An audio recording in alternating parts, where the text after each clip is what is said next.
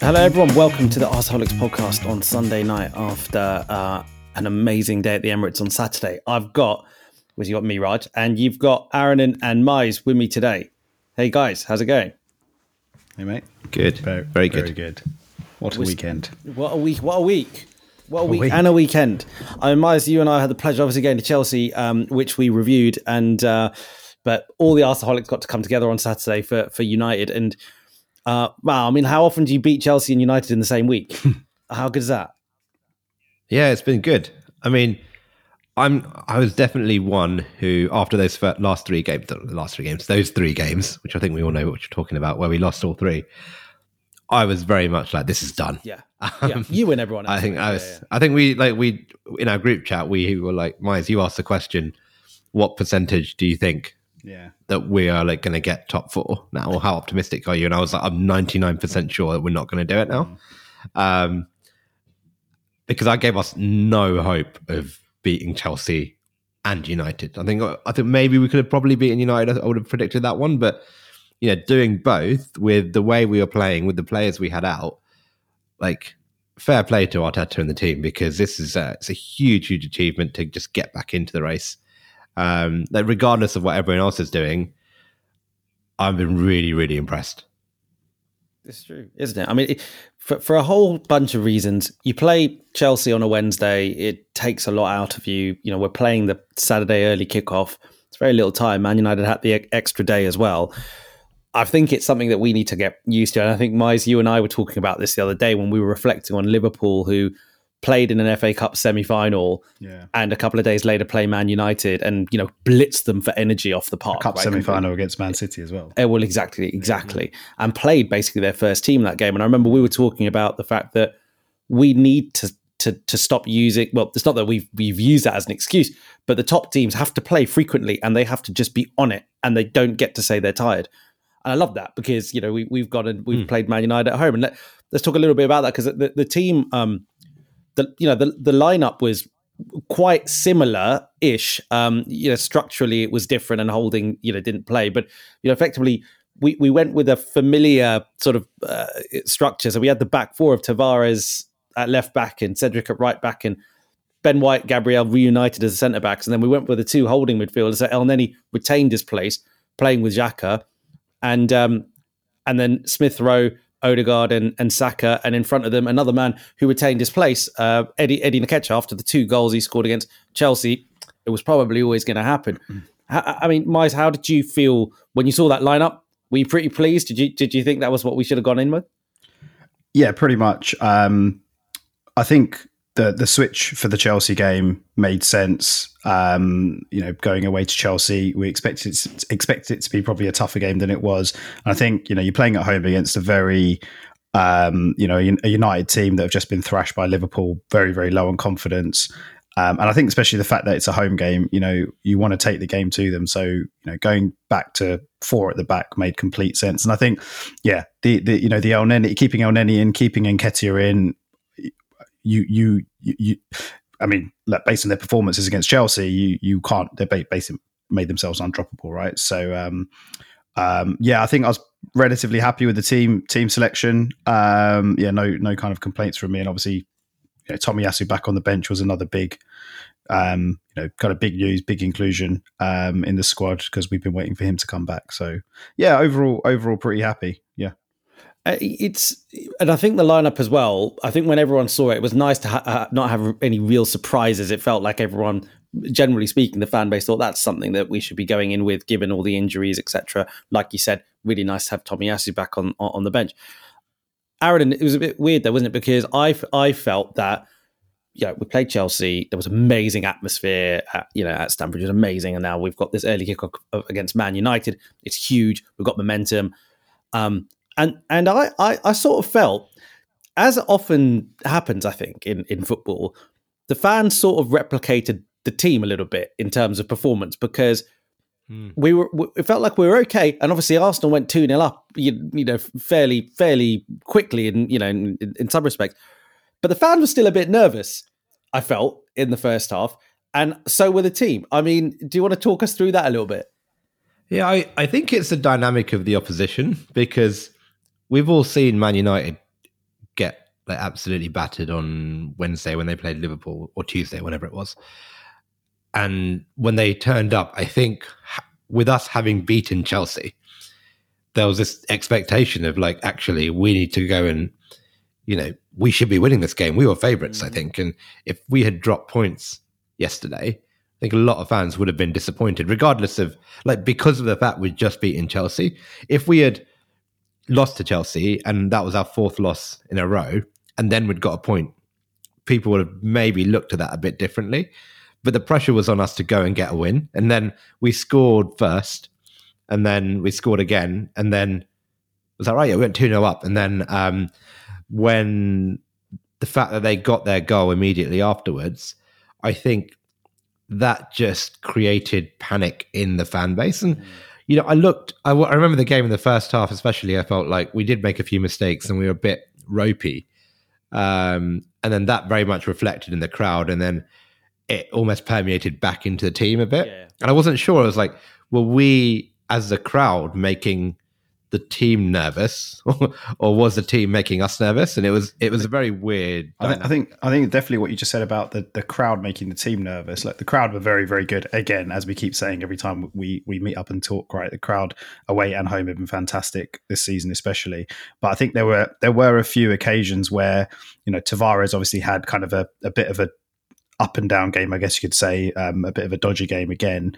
Um, um, and there were there were you know he he was one player that seemed to be targeted a little bit by by the fans, which I thought was a bit unfair, yeah. all things considered. You know, still a you know very young player, new players coming in, um, uh, kind of cold this season. You know, he only had a, had a few games at the start of this season, and um, yeah, uh, and, and I think similarly with Cedric as well. There are a few times when we were trying to play out from the back, which we know is what we're we're going to do as a team and what Arteta wants to do, um, and and and that's the way he wants to play. So um, when it doesn't quite go right, you know, it's frustrating, and we all, you know, we all kind of, yeah, air our frustrations. But again, there were, you know, towards Cedric, there seemed to be a, a couple of times where he gave the ball away in dangerous positions, and the crowd were getting on his back a little bit.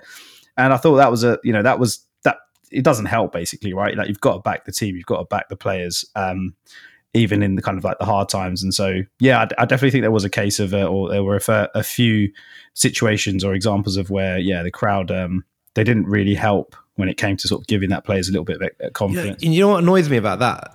Like, for example, people having a go at Tavares mm. and like, yeah, he made mistakes, right? And you don't want players to make mistakes and they should be playing better. I get that.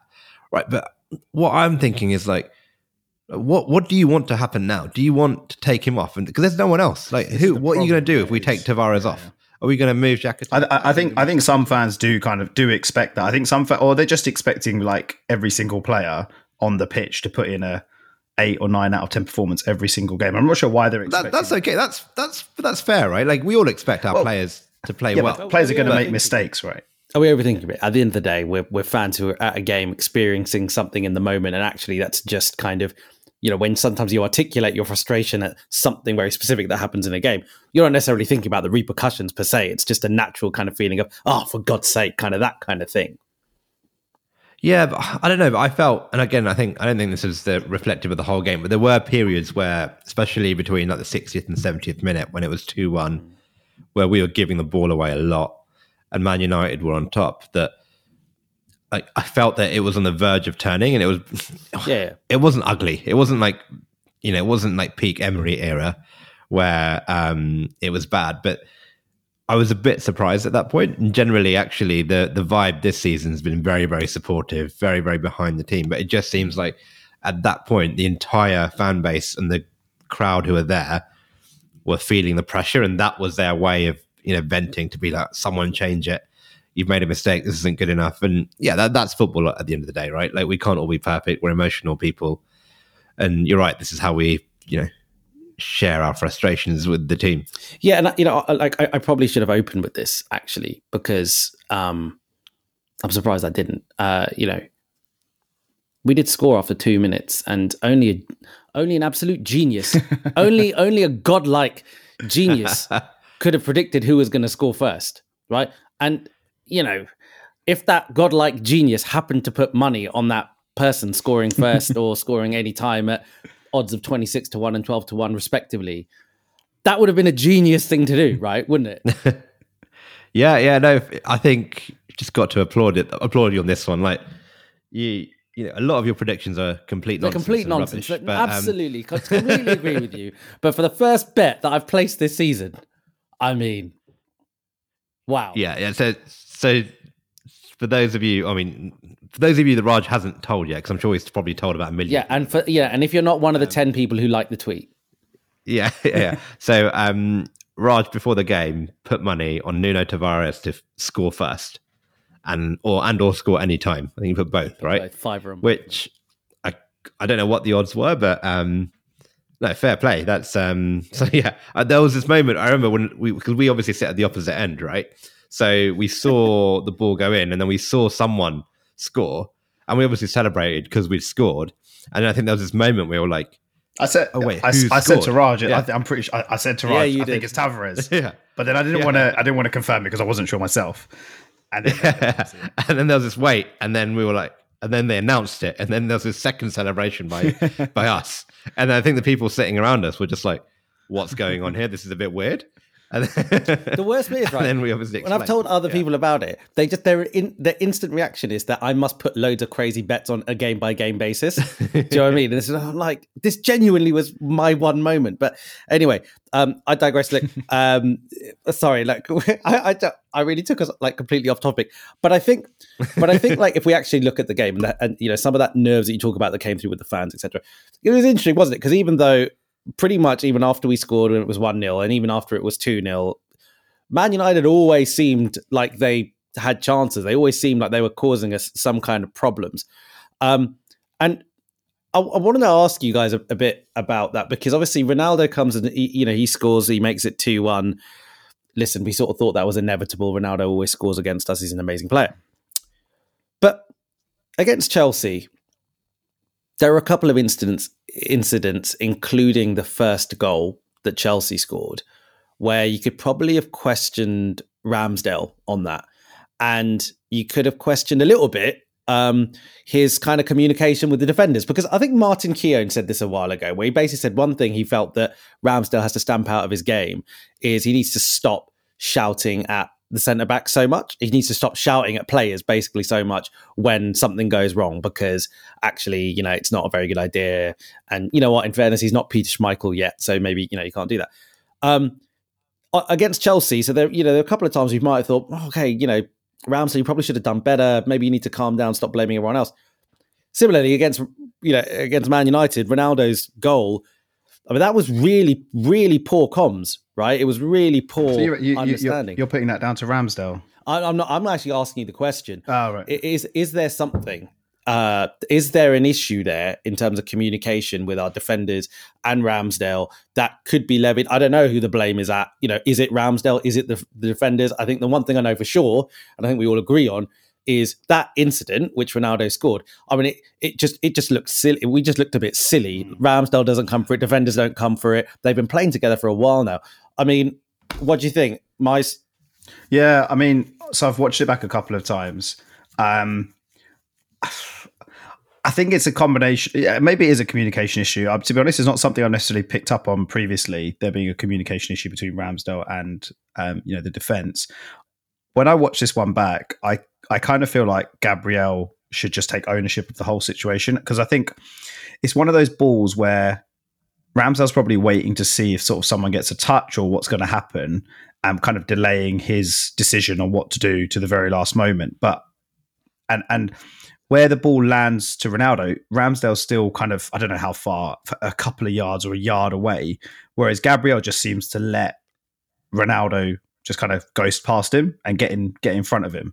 And I feel like, you know, again, Gabriel is a relatively young centre back if you're talking kind of Premier League experience terms. Um, and you can compare it if you're comparing him to kind of elite centre backs um, in the league. And I feel like yeah, I feel like an elite centre back just kind of cleans up the whole whole situation. He doesn't really care if he clears if he if he takes out the goalkeeper, if he takes out Tavares, if he takes out one of his other players, um, but he just makes sure that the ball doesn't get anywhere near the opposition player. And so that was probably the biggest disappointment for me. I've, I, when you watch it back though, it does look like there is some sort of miscommunication because it feels like no one knows what to do in that situation. Everyone just kind of watches the ball and no one takes ownership. But that, I think then that's where you know your kind of big commanding leader leader in the defense um yeah just just goes for the ball and clears it. And, and it's just like kind of a no nonsense situation. Don't mess around with it. Um so yeah that's that's kind of my take on it. Yeah, i i also think the fact that it's it's the fact that it's ronaldo definitely plays a part. I reckon if that was marcus rashford doing that i reckon gabriel probably goes in. And i because I, I reckon it's probably a bit intimidating for players to play against Cristiano Ronaldo, at least for the first 15, 20 minutes if they've never done it before. Um, because you know it's that, it's, it's like a legend bad, of football. It, I think right? like we're talking. No, it is. I mean, it is. You're right. You're right. You're right. It's, it is bad, but I reckon it, it's just they, they showed him a bit too much. I, I, yeah, I, I think we said that in the first half, right? I think yeah. they did, but that is pretty. I don't know. Like, I feel like if you're if you're um, I don't know uh, who got promoted last season, one of the like Norwich or someone who's just come up, and every yeah. single player's never played a minute of Premier League football, and they're like, "Oh my god, I'm playing against like Ronaldo." I never thought this would happen in my career. Fair enough, but these guys are, you know, they're playing for Arsenal, they're playing for a big club. Um, a lot of them are internationals and so on, and I just feel like that's a, I know, it's a bit that if that is the case, that's a quite a weak mentality. Um, oh, I agree. It is weak. It's not an excuse, um, but it's it is a bit. It, I just felt that the dynamic was a bit interesting, and they freaked out just and that probably maybe causes a split second of hesitation. hesitation. Because you know Ronaldo's movement is so good. I think we commented on this in the game that his movement is ridiculous. It is so good. And they um they probably were like just hesitate to say, should we watch to see where he goes? Or like who's taking this? Is the keeper coming out? Oh crap, it's Ronaldo. Um and all of those things just makes them hesitate. And you're right. I think Gabriel should deal with it, if not Tavares, and between them and then, yeah, between them, they should deal with it. Or if not, Ramsdale, one of them has to take control. And at that point, you accept, expect the senior centre back, which is Gabriel, to do that, mm. and he didn't. And I think that's that's a bit weak. So yeah, I don't I don't really blame Ramsdale, even though when we see it, because we sat behind the goal, we kind of see him come and then not get there. It looks a bit weak on his part. And maybe if he does stay on his line, he has a better chance and you see it again. But no, I definitely put that down to centre backs. Fair. And it's a, do, you, do you think that that was sort of an example, or that that was sort of a, it sort of typified a little bit of a little bit of the nervousness or the nervous energy that it seemed like a lot of our players were playing with around that time. And I imagine that's not obviously just because of Ronaldo. I imagine it is the you know the occasion, what's at stake, etc., etc. Um, but let's talk about some of the you know. There's a lot to be positive about. We won three one. Okay, there's a lot to be positive about, and there's a lot of those things that I really want to talk to talk to you guys about. Uh, Aaron, and I'd love to get your thoughts on uh, kind of r- relating to a question that you asked Mize and I to answer mm-hmm. you know, the other day. we, you asked us about you know whether Elneny's performance against Chelsea uh, meant that essentially he's he, he, you know it's it's his place to lose now for the rest of the season, and you know whether Lokonga's out the team and then he does start again. Uh, you know, we joked about how then he's a sort of player that you give him one start out of nowhere, he's phenomenal, and maybe just take him out again because that's his thing done. But it's two starts in a row. Uh, you know, against a, a big club um, in a big game. How do you think he did? Yeah, I thought he did well. I think there are there's a little bit of people getting a bit carried away. Um, what, as in, you, you, you do you mean he's not Pirlo reincarnated? yeah, exactly. And I think look, he's look. I love him as a player in terms of like how he's you know dealt with his position in the squad. In that he's very much accepted. I'm a squad player. I'm not really like going to push for starts, and you know you need Elneny's in your squad, and that's cool. Um, I saw you know a lot of people think discussing whether we should give him a new contract, and you know, I think the the biggest thing for me is actually when you see what Elneny does, it only kind of reinforces to me that like Lokonga is just not there yet. Because actually, when there's a big gap between what Elneny gives you and then what Lokonga gives you, that's not really great because you know we all accept that Elneny is a very very limited player. Although I think you know the criticism of him has always been that he doesn't play forward passes. I actually thought he did that quite well on Saturday. Um, but look, he's never gonna, you know, come become a first team regular. But actually, you know, it does make you think when we were messing about with like weird solutions for our midfield, why didn't we play one of our central midfield squad players in Elneny? Mm. Um, and I think the reason was because we had probably want we were wanting to give Lokonga a chance to make that spot his own, which was the right thing to do.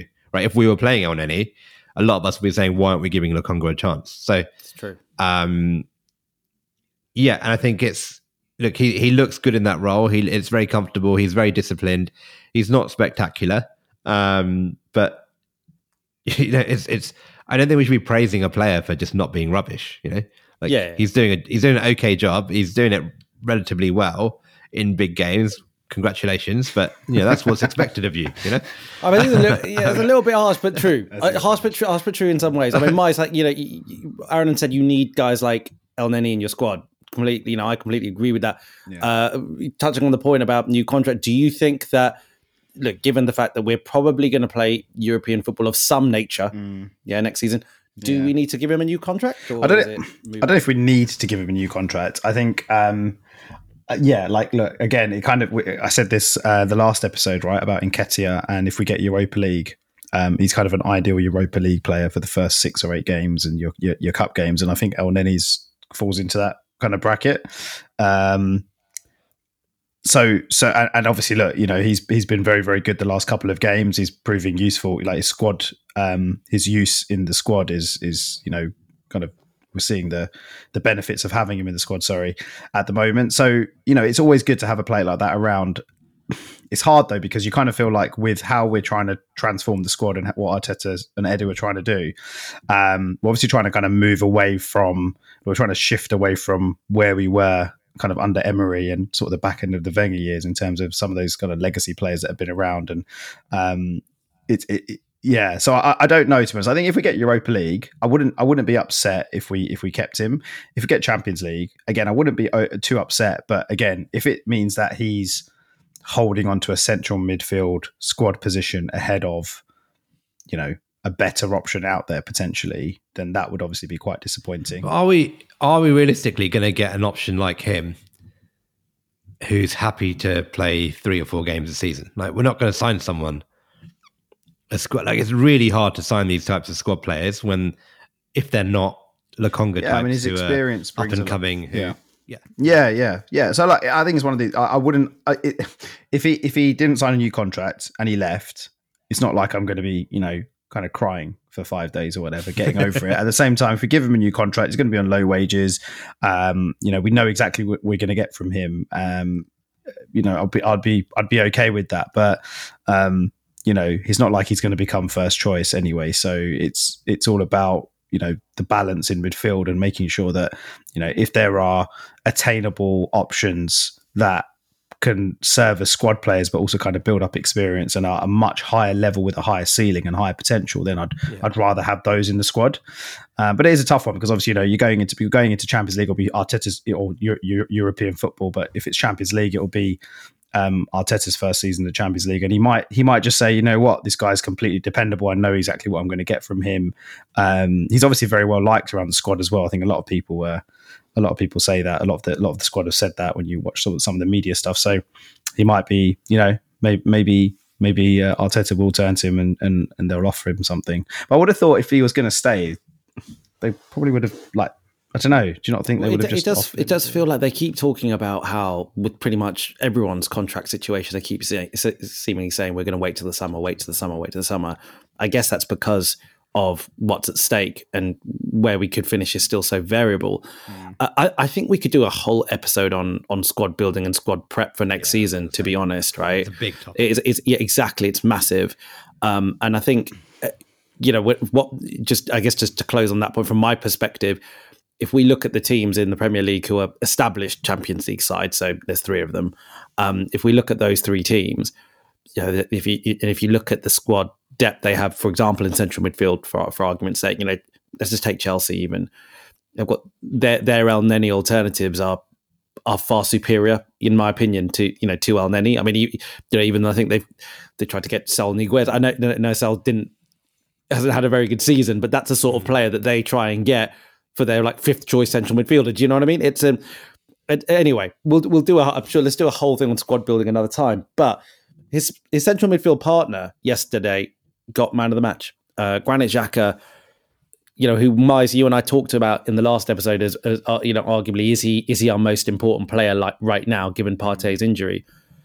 I mean, his his goal on on Saturday, where we sit, it it effectively, if the ball went through the net, it would have hit us in the face. Yeah, basically, that's a good way of putting it, isn't it? Yeah yeah, you know, it was just it was just a bullet. Absolutely, we had a brilliant view. You know, just just we saw the gap. You know, the gap and the ball mm. come through the gap and go bang.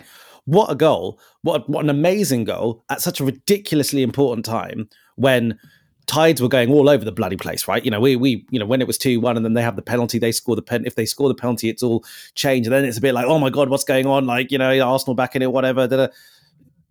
Bang, goal three one at that point, the, there's a whole different dynamic. You need big players to step up in in big moments, take control of situations. Did Granit Xhaka, you know, my summarize to me, you know, his his performance on Saturday, and um, you know, talk to me about that goal as well.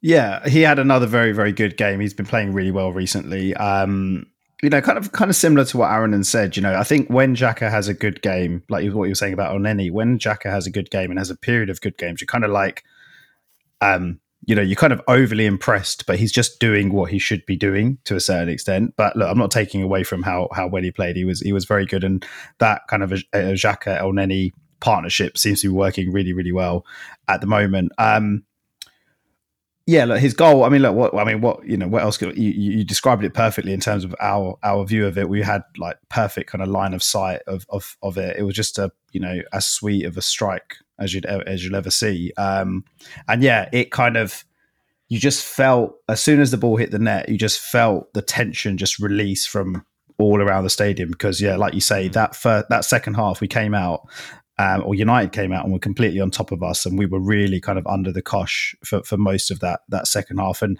yeah, the penalty was clearly the the turning point um, in in the game because if that goes in two two, you know, we were talking to a few United kind of mates of mates um, after the game, and, and they said it, and you probably have to agree. You know, if if United get that pe- score that penalty, then chances are they, there's a good chance they go on to win the game. Um, so yeah, yeah, no, look, Granit Xhaka, I think he's doing the business at the moment.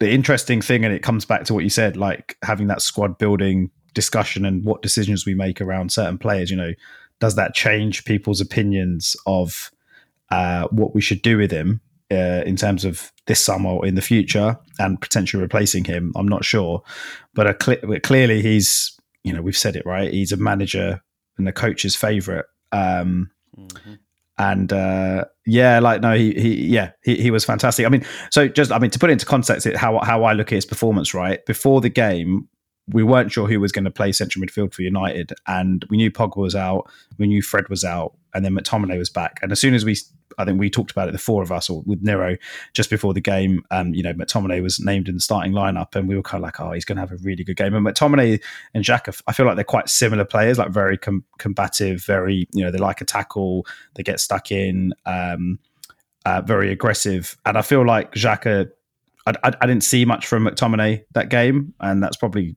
partly or mainly down to how well Xhaka played. So yeah, overall very very impressed with how he, what he's doing at the moment. And his goal kind of just you know whenever a player scores a goal, like whenever a, like a midfielder scores a goal, it just adds you know. You know, if they were playing at a seven out of ten, it kind of makes them makes their performance an eight out of ten, right? So it just kind of adds. But yeah, and I'm very, I'm very, very happy for him as well because obviously he's had a ridiculously tough time with us, and um, you know what, what happened against Palace a couple of seasons ago.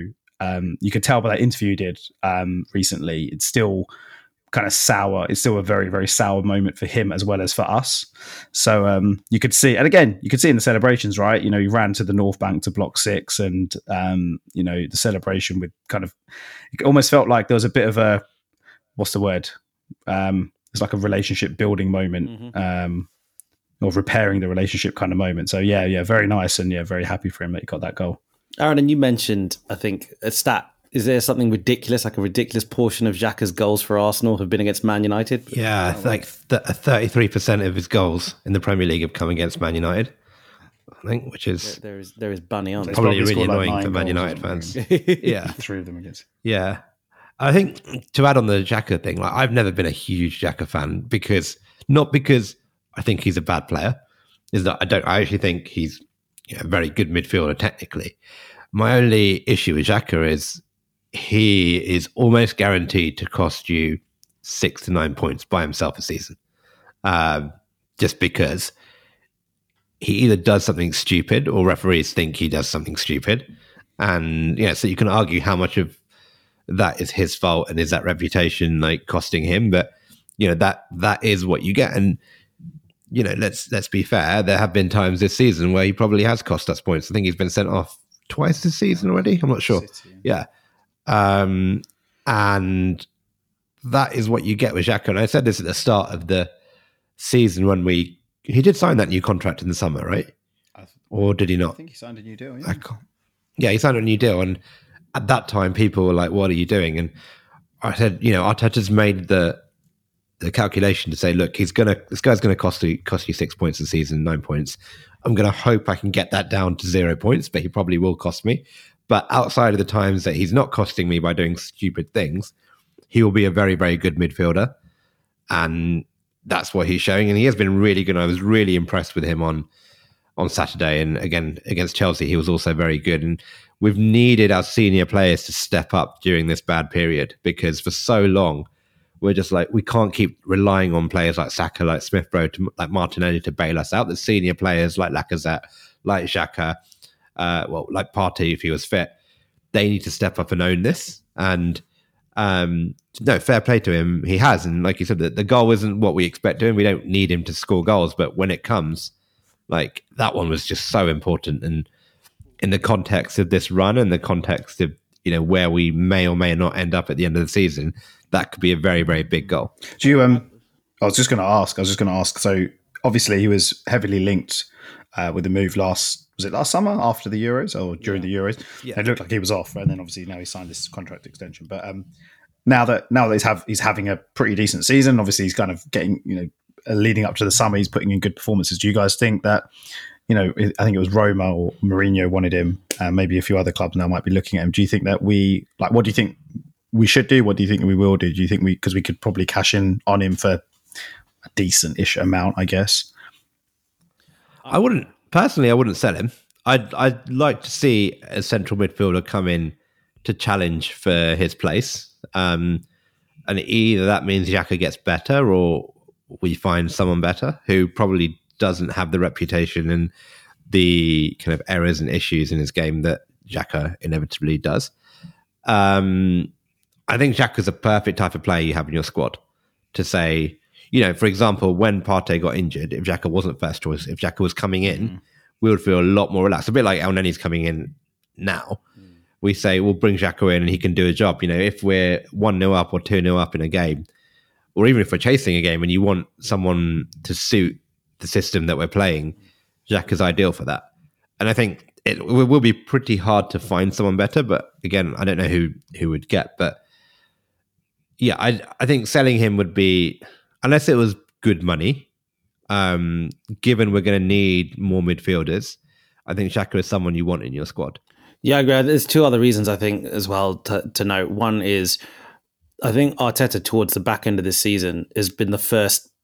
It's the first time any of our managers have played him further up the pitch, and you know, making whoever his midfield partner is play that kind of deeper role, and that's kind of I think started to eliminate some of that some of the liability that you know is sometimes associated with Xhaka. So, firstly, I think him in this role, in this role further, further forward, seems to kind of be working, and and and it's not exposing us in the same way that it had been before. The other thing I think is that look, this is a gu- this is a guy who, under the Emery era, I you know I know he got his captaincy taken away for for reasons that everyone you know knows only too well, but it was kind of a consensus driven captaincy, right? And the, the the the squad allegedly voted him as the captain that they wanted he's obviously someone who is respected by the squad, and we are going to need some of our older players around, older heads. Lacazette's probably going to go, etc.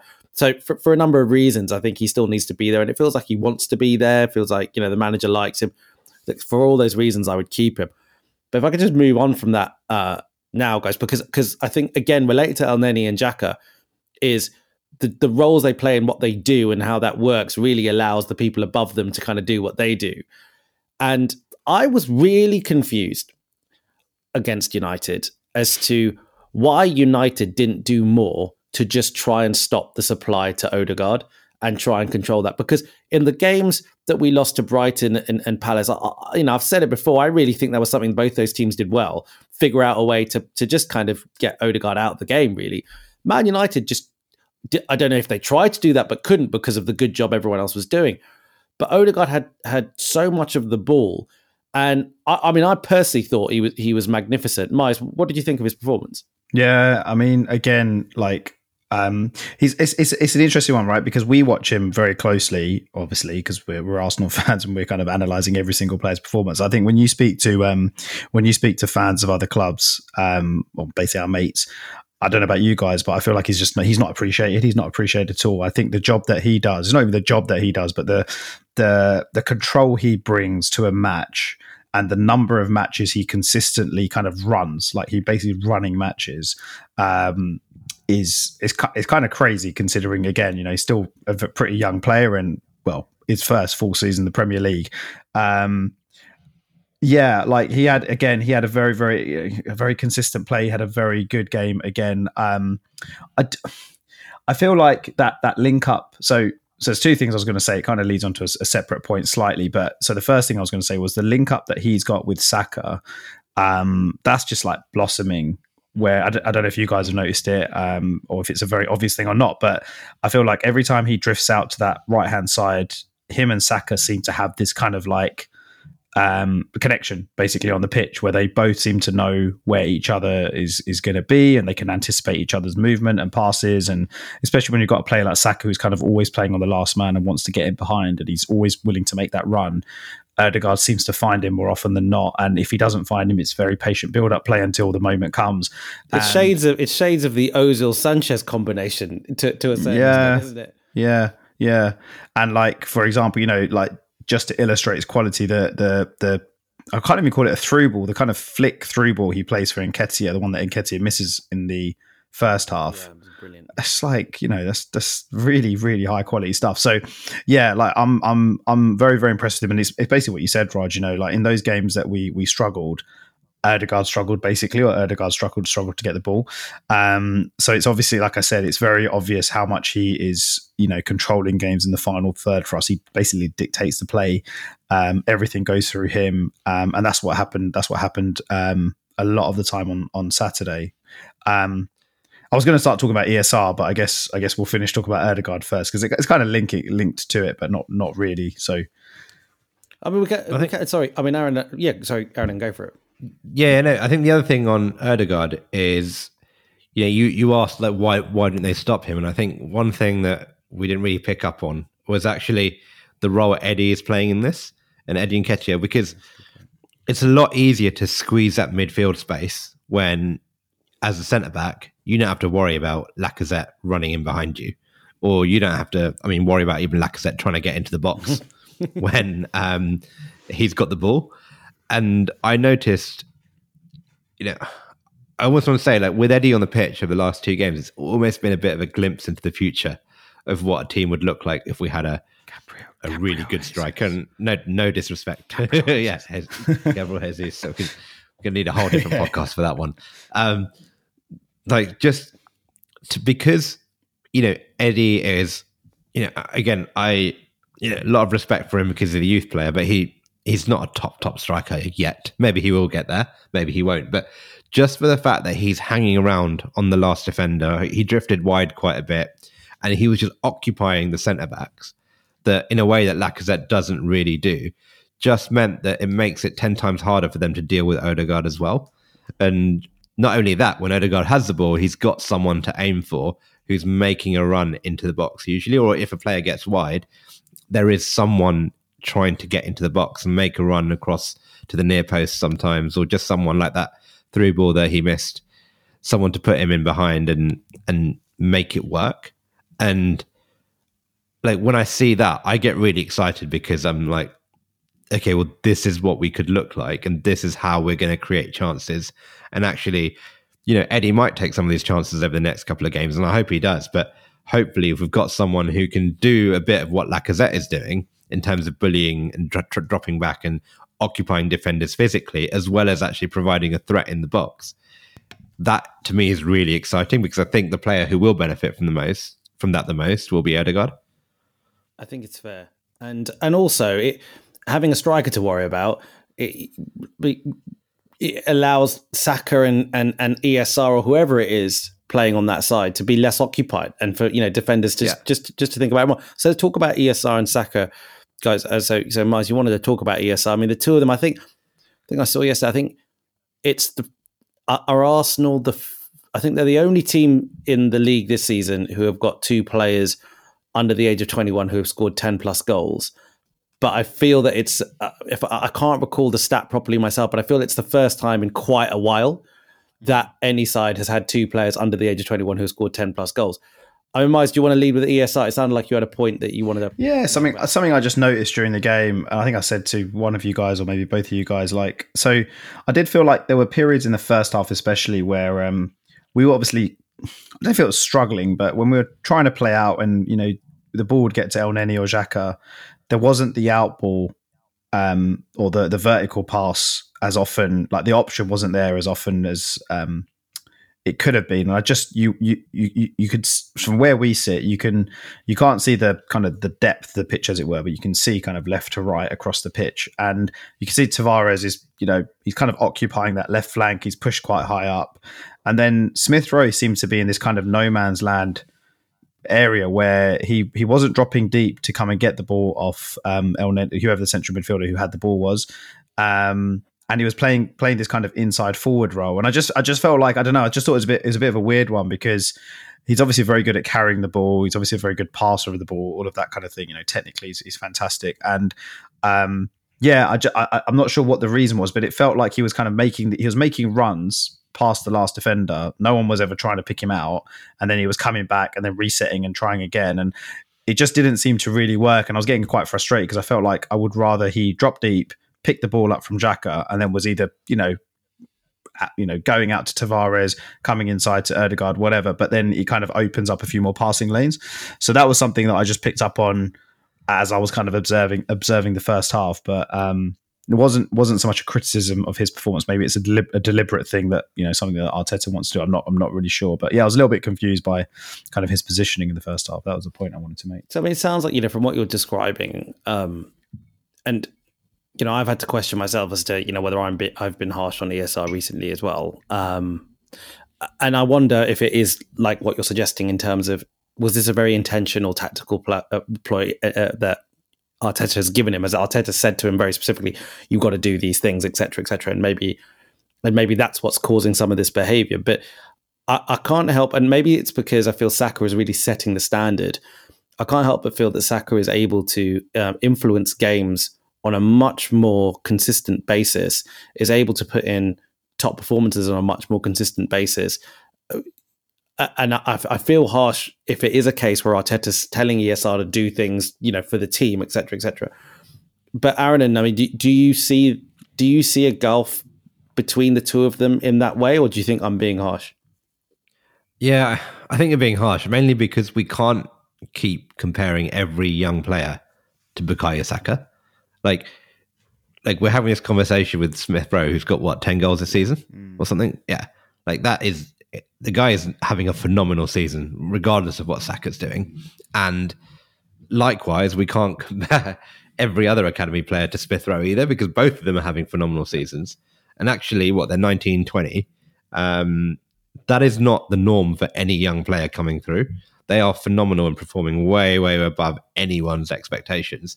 And they've come through in a way which is like they've you know they've had a season. I know Smith Rowe had a season on loan. I think Saka never really went on loan anywhere, but they've come through and basically nailed first team places with places by like 19, 20.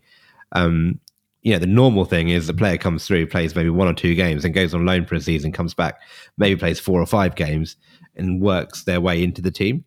So no, I, th- I, don't think I'm not super worried about Smith Rowe. I think what will be interesting over the next couple of years is what his role in this team will be, um, because I think he does look best on that left hand side. But then we've got Martinelli who can play there. And you know, Arteta did take off Smith Rowe after about sixty minutes uh, when we were just two one up. I'm not sure if that was before the penalty or after the penalty to bring on Martinelli, but I don't know. I I kind of see it almost reminds me of um, Freddie Ljungberg in a Yeah. in a in a bit where it's like actually from what I remember of Freddie, I know it was a while ago, but Freddie never like dominated games in the way that like Saka does. But then he just pops up and just scores like important goals. Um, and if you know, if Smith Rowe gets to that level, um, where he just continuously scores important goals, and that's his role in the team by making late runs and just finding those moments, that's cool because that's kind of what he's been doing this season. But I do think there's a you know there's more there from just scoring important goals, and I think he has the you know the ability to dictate and run games himself, and he's maybe that's our expectation because we want to see more of him because we know he's capable. Yeah.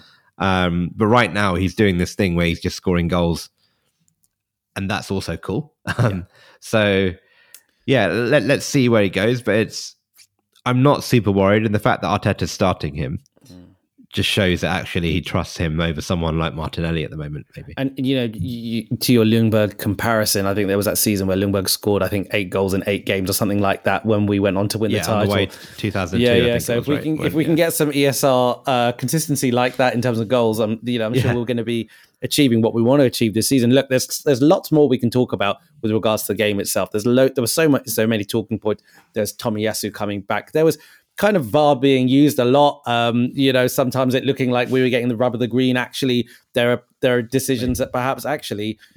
Um, I was just going to say, we do you got uh, so I didn't realize this during the game. Sorry, I know, I know you're probably going to move on to the next thing. I just wanted to quickly mention it.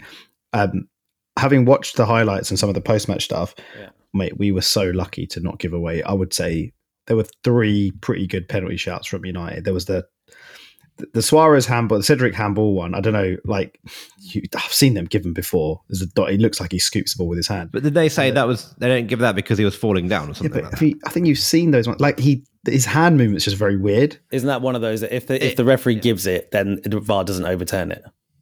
Probably. Yeah, okay, fine. But I feel like we were quite lucky. We got- Yeah. yeah. and then the t- two Tavares, like Tavares, yeah, uh, there were two, two on. I think both on Elanga, right? Yeah. I mean, I'm surprised not like I'm surprised both of them weren't given. To be honest, if not at least one. Very, very surprised, especially considering it's At the United. same time, yeah, yeah. I mean, yeah, I, I agree. I think we my broad takeaway from the game yesterday was we we, we got pretty lucky. Um, but then at the same time, I think there was a Fernandez tackle on. Yeah, that was- Tavares. I didn't as see that right? in the game. I didn't realize that about And, him. Um, mean- yeah, I didn't realize at the time. so I don't think any of us realized at the time. I, I suppose the ca- my, my counter to that would be because I think you're right. I think all the replays show that's mental that he wasn't sent off. But we're three one up at that point. So Yeah. it, you know some of these things, some of the decisions that I think we got quite fortunate about were at more precarious times during the game mm. where you know it really could swung in a, in a, in a different. I think it just direction. shows kind of like overall officiating, and as, as we keep saying, and, and especially and VAR, it's just, just not Pretty up to poor, stat- isn't it? Not up to scratch at all. Yeah, it's- I think my broad takeaway from this game actually is I think we did get pretty lucky. But at the same time, in some of those last three that we lost, yeah, yeah, there were times we were very unlucky. yeah, yeah. yeah. So it, it kind of just evens itself out a bit. It, it does. I think we were we lost we lost to Man City at home. We were unlucky for we were unlucky. We we could have had a penalty. They arguably shouldn't have had one. You know these things. You know I, I don't think they always even out. I don't. You know I remember Arsene Wenger's one of these people who always says that's such a silly argument. They don't always even out. But at the moment, it's the way it is. I don't think there's an agenda against us necessarily with some, the stuff. You, you know, you win some, you lose some. Um, I want to move on from the game because you know there's there's a couple of things. That, there's a couple of uh, you know other big topics that we need to talk about. So uh, you know after the game, we're in a great mood. The the drinking very much continued. Uh, we went to the pub to watch the Burnley game. Uh, Burnley, we're Brentford Tottenham game. Um, and obviously, it would have been amazing if Brentford won. They didn't, but they got a draw.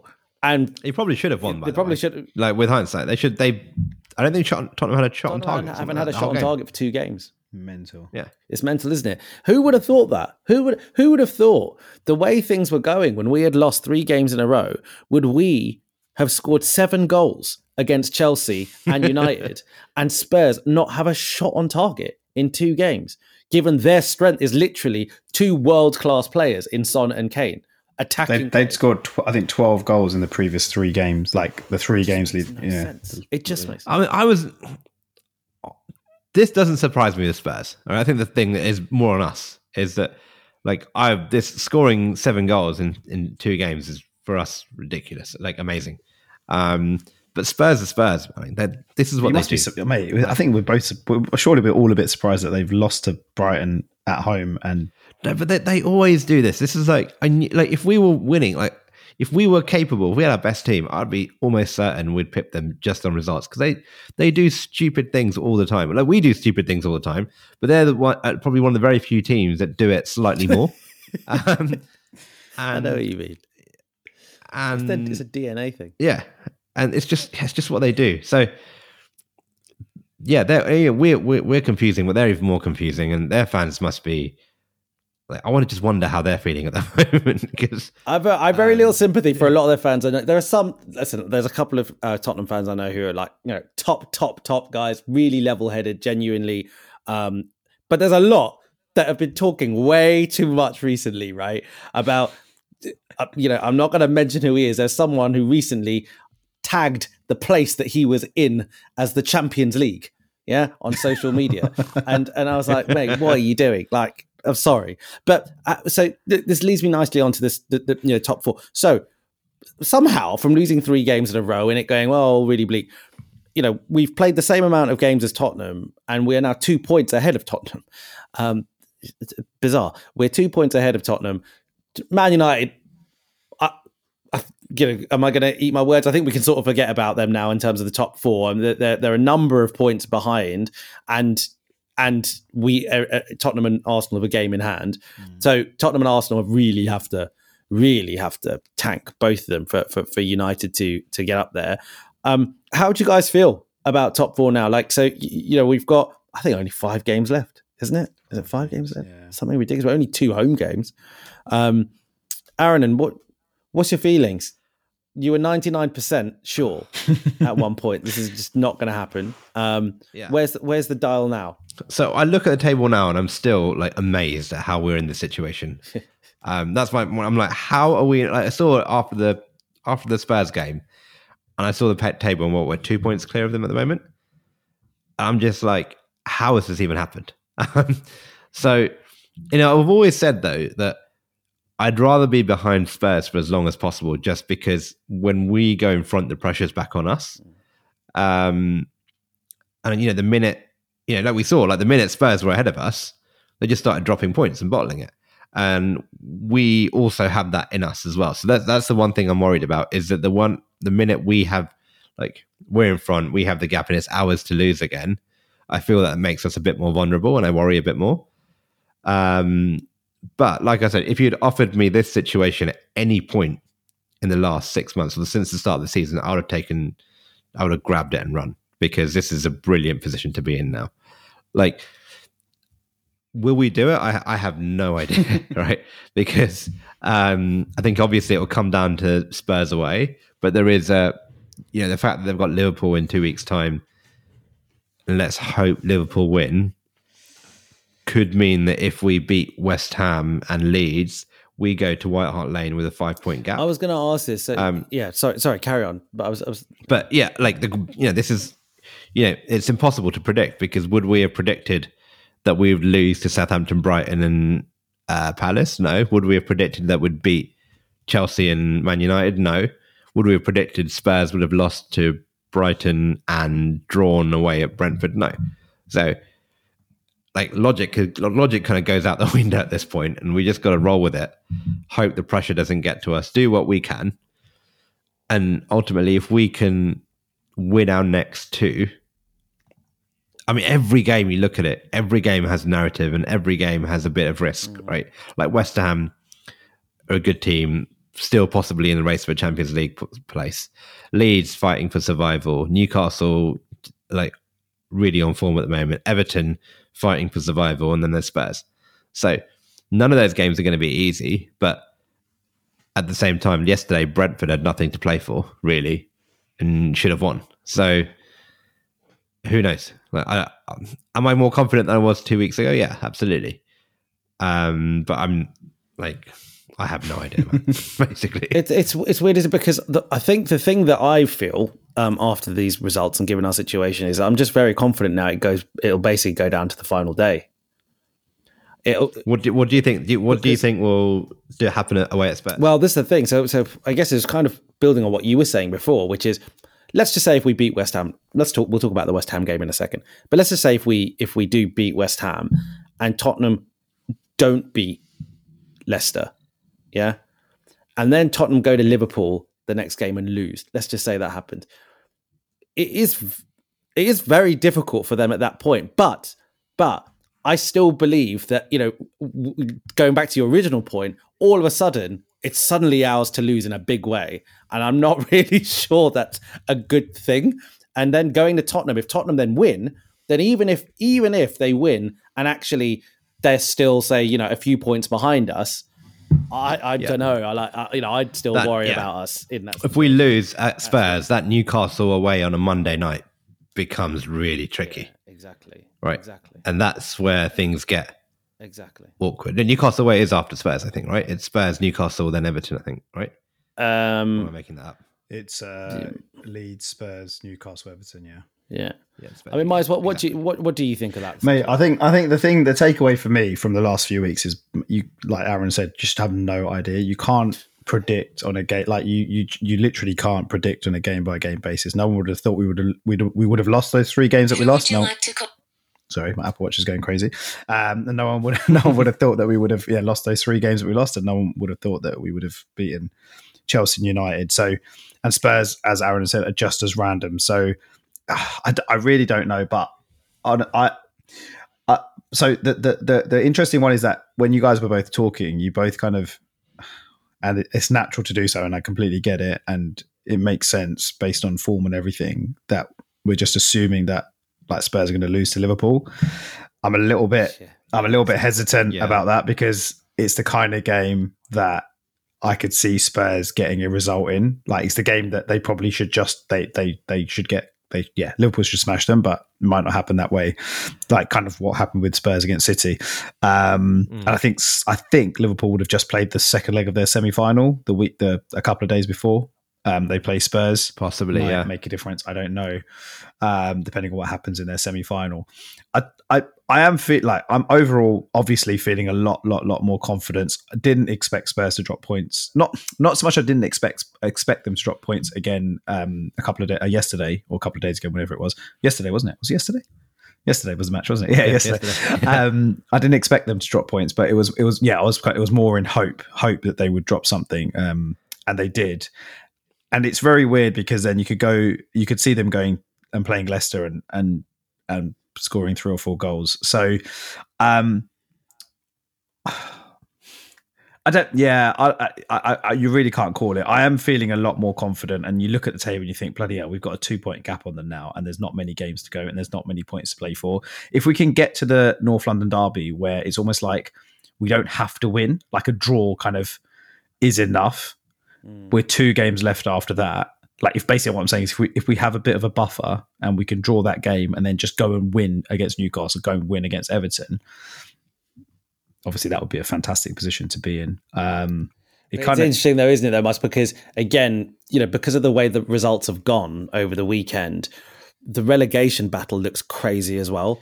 and those teams that we play at the end, on paper, on paper, you'd love. On paper, you'd love to play teams like Leeds and Everton, r- you know, the- your last couple of home games of the season. But geez, like that could be them survival. Those are survival games. this is the thing, right? Because Burnley, Tottenham Burnley is the second last game of the season, and then we play Everton. So it's a question of do you want Burnley to be safe? Uh, sorry, do you want Burnley to be fighting for their lives?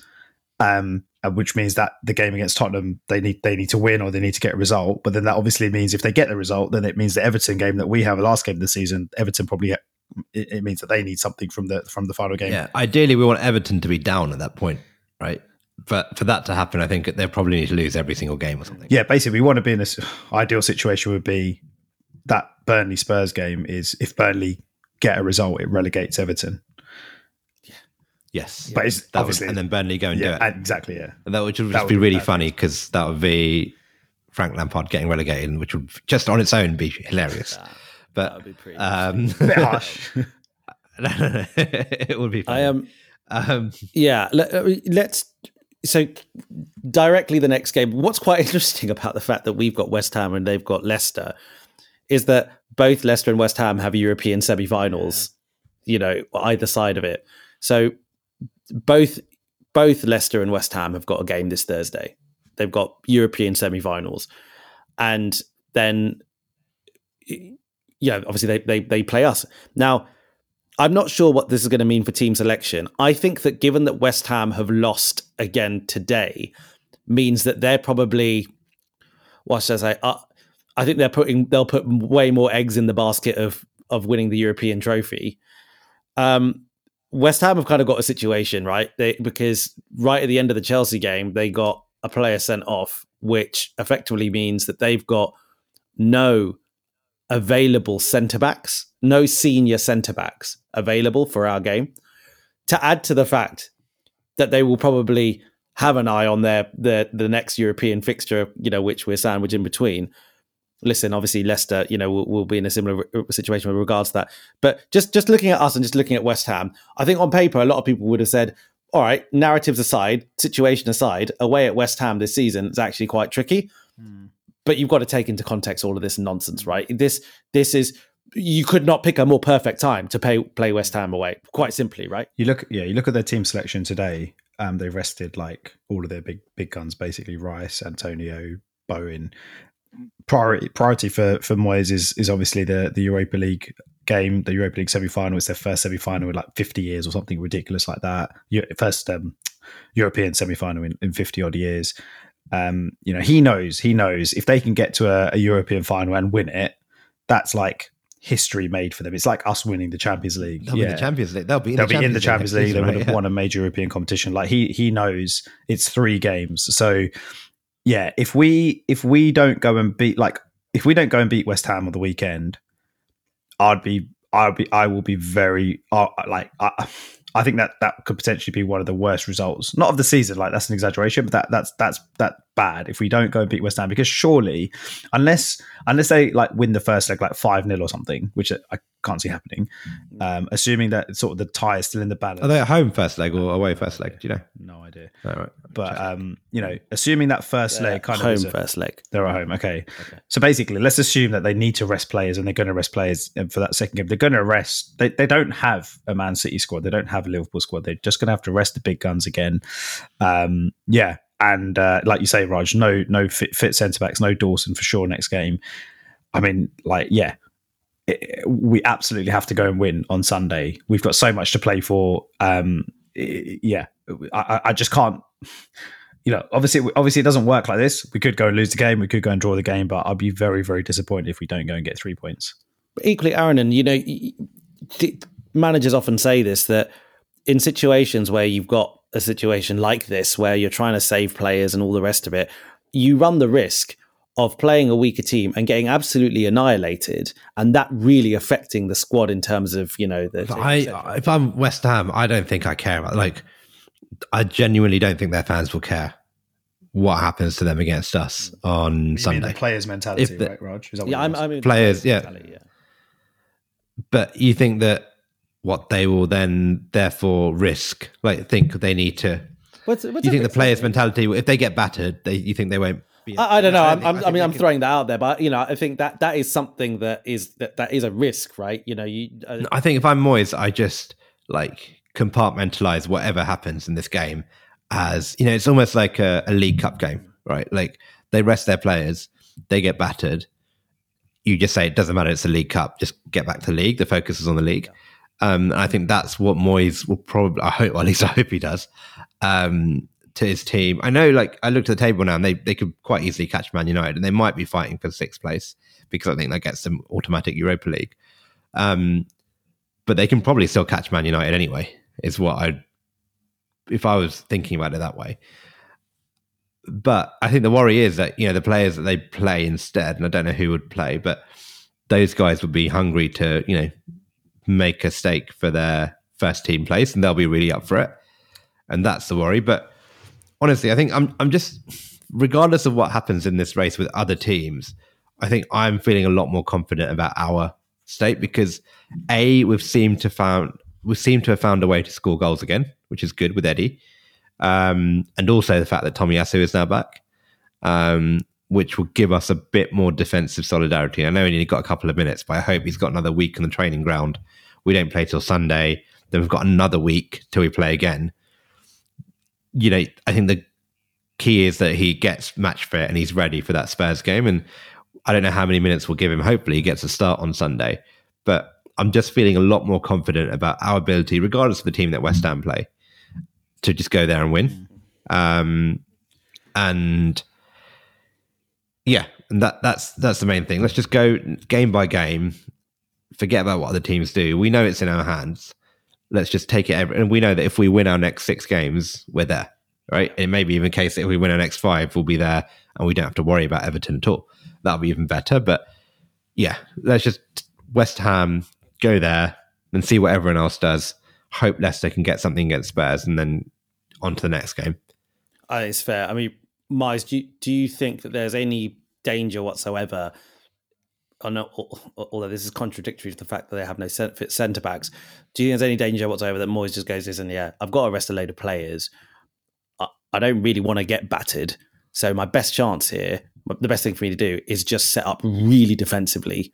and actually just defend and hope I can kind of get a draw or, or, or a smash and grab, and and therefore for us to kind of play away from home against a low block. Do you have any of those concerns? I wouldn't say. I mean, look, maybe that maybe.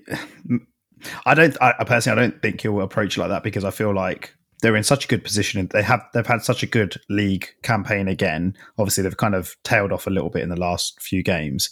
Um, I don't I don't think he'll look at it as it's absolutely crucial that we get like a point from this game or we you know we we we we do a smash and grab essentially and yeah sit back soak up everything that Arsenal have got to offer and then go and hit them on the counter. I don't think he'll look at it like that. I think he'll probably I mean, I didn't watch their game today against Chelsea. To be fair, I saw that they rested a number of players. I didn't watch the game. I know it was nil nil till till the last minute, but I don't know how the game panned out. But yeah, I mean, look, yeah. In summary, no, I don't. I don't. I'm not too concerned about that. I feel like I what the way Aaron put it was very, very, very good. You know, we've got the quality, we've got the players to kind of unlock them if that is the situation.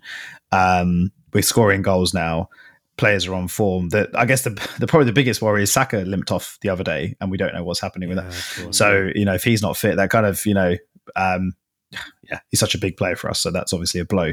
Um, but yeah, like I, I just I honestly think if you look at West Ham as a club and the situation that they find themselves in. Like my, the area I live in is West Ham. My my my wife's family is all West Ham, so I speak to West Ham people, people fans every day, right? um, and so you know this this this like semi-final is like it's like us getting like i said it's like us getting to a champions league final and winning a champions league final. Like it's it's on another level where they are they ever going to get back like when are they next going to be in this situation? So i think mm-hmm. their game against us is probably more of a minor is probably more of an inconvenience compared to how important the game against Frankfurt is.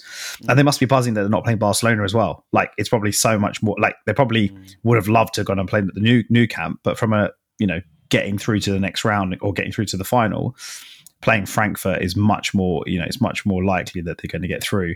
So I think he's going to put all his eggs in that Europa League basket and try his up utmost to to get through to the final. Obviously, he's going to do that, but yeah. And I think when you're West Ham, not no disrespect, they don't like I said, they don't have you know quality. They don't have another Declan Rice. They don't have another Jared Jarrod Bowen. They don't have have another striker. You know, Antonio is their only striker option pretty much. So um, yeah, I, I, I, I'm like I said, I think it's going to be a rested team, a weakened team, and we just got we have to take advantage. We've got so much to play. Like we've literally, you know, five games to go, fifteen points to play for we've we absolutely have to go there and win. And if we don't, like obviously we're going Raj, right? If yeah, it'll I'll yeah, like that'll be very, very disappointing if we don't win.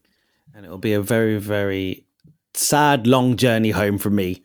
Um, quick, quick from from from yeah, quick journey for you, long journey for me. So, guys, I, I think we'll call it this. Th- you know, thanks a lot for the chat. I mean, look, we've had an amazing week. Um, can I can I ask can I ask a question, guys, yeah. before we end? So, yeah. yes or no, are we getting top four? Because we because because after those three losses, we all pretty much know. If you had to, if you had to put uh, Rogers Tavares' winnings on it. then we spent them all on We did. drinks and yeah, food. yeah. I um, Miles, to be honest, mate, I can't. I No, think you have to that say, that- you have to say yes or no. yeah. So I'm I'm going to say Oh. no. Oh, really? I'm gonna say no. And but my my reason is I can't get past how unbelievable it was for us to lose those three games out of nowhere, like back to back to back. Like I I could have expected us to lose to Palace, but I didn't expect us to lose those next two games three in a row. So I think what really concerns me is that there there is no I don't see any of our remaining games as being easy on their day. Okay, West Ham, like we've described it, it really should be. Um, but Yeah, you'd argue West Ham's probably yeah, the easiest exactly. game of exactly. when would exactly now? When would you have said so? So all of these games can suddenly become hard or easy, like depending on what happens the week before. So it's mad. So I just can't. You know, I can I can picture, I can easily picture a scenario of us losing to Tottenham, losing to Newcastle, and then like losing one of our, you know, whatever the home game is afterwards. Yeah, is that Everton? Was the final game? Maybe whatever it is, whatever it is. I can see. I can easily figure that out. So I'm going to go no. So basically, we, we would if that if that happens. So you're basically saying we probably beat West Ham. Yeah. Leeds. Okay, fine. But then if we're losing two of those last three games, we basically bottled it. Yeah. I don't know if you call it bottling it. Or if we don't, mate. Okay, put the Spurs. Spurs is North London derby is North London derby. But if you're losing to Newcastle and Everton or not winning both of those games, when you're going I think top Newcastle four, away is. A, tough. I think. Yeah, that- it's yeah, a yeah. tough game. I think this is what my. I probably agree. I think if I had to bet my life on it, I'd probably say no. Um, I'm sad. and I think it's that Newcastle away game Yeah. That me really, too. really worries me. Me too. Yeah. Monday night, Oh. Newcastle away, Newcastle playing well. Like the only hope I have there is that they might just see the end of the season by Who that have they point and be on beaten the in beach. this But run that they've win like They're, they're ninth now, right? ninth, Yeah. Um, Like okay. and they're defending well now, keeping clean sheets. They've turned Bruno Guimaraes, our old friend, into um, uh, a box-to-box elite midfielder. Um, they're probably on like five million quid goal bonuses nowadays, all of them. Um, and I mean, they, they got that's I think I think we'll beat West Ham. I think we'll beat Leeds. I think the way we get there, if we get top four, is for Spurs to drop more points. Okay. I mean, their their their, la- Um, their last. I was just going to say Newcastle's last four games. They beat. Ev- no, they lost. Sorry, they beat Wolves one 0 They beat Leicester two one. They beat Palace one 0 and then they beat Norwich three 0 Like, Yeah, they're not well beat. It's fine, but Yeah, Palace. I don't know. I they, just think and prior plays- to that, they got thrashed by Spurs five one. Yeah. Yeah, Fair. yeah, yeah. Like obviously, I'd love it if we did it. I'm not saying. I just It's just that we've been hurt in the those past. three games. Yeah, you know? they mentally scarred me. Yeah. which I Yeah, I get. think so. I think. Yeah, tho- those three games like mentally. I think because I wasn't at Brighton as well. I wasn't around for Brighton, and yeah, especially that Brighton game. Mm. that was hard. It's just a reminder when you think you're out of it, where you're like, oh, we are now. You know, the banter era is firmly over. yeah, but Bre- they just remind you. but Brentford Spurs did remind me that Tottenham aren't a very good team at all. Well, this is it. it goes back to my point, all. right? Exactly. Like Because- we yeah. we banter ourselves off a lot, but the one team that does it more than us is the team that we're up against. Yeah, because they because they ju- Um, they actually just looked they looked really basic against Brentford. yeah. Do you know what I mean? And that that's And Brentford should have won. They hit the post. I think. Uh, I think Toney missed the chance. So I, th- I think Ah, man, I think see, I let's think see. It's I gonna think be we're stressful do it. few I think the last couple of games have convinced me. I, I yeah. If you'd asked me two games ago, I would have said the same as you guys. No way, but I don't want it. What I don't want is for it to go to the last game. I think if we do it the way we have to do it, is Spurs just completely what a last game! What a last and then we. be all of us at the Emirates, and we get top Yeah. four. I think I'd like to turn up there, just have a nice day when it's done, just celebrate, knowing we can lose five 0 to Everton, and we'll be we'll be fine. um, but you know, goal difference. We haven't even spoken about this, but goal difference could be a thing too. yeah. Um, and the Spurs goal difference are like I think they're about six or seven ahead. So We need Liverpool to smash like five past them. we really do. We really do. Yeah. Liverpool have got you know they're still in the race, right? Um, all right, guys. Uh, thank you so much, uh, uh, and, and and anyone listening, I really hope you enjoyed our chat today. Um, I'm not exactly sure when we'll record next because obviously Sunday it's a Sunday game, isn't it? But we've got a bank holiday weekend. I keep forgetting it's a bank holiday Oh, weekend. yeah. It's crazy. So we'll figure out when we're going to record, and hopefully, um, you know, it will be a a nice, happy recording following a, a victory against West Ham. Hopefully, um, so let's just see and hope for the best. Cool, guys. Thank you. Um, and everyone, enjoy your week's peace. Like, subscribe, share, all of those really good things. We really, really appreciate it. Um, take care of yourselves. Have a good week. See you guys. Cheers, guys. Cheers, bye.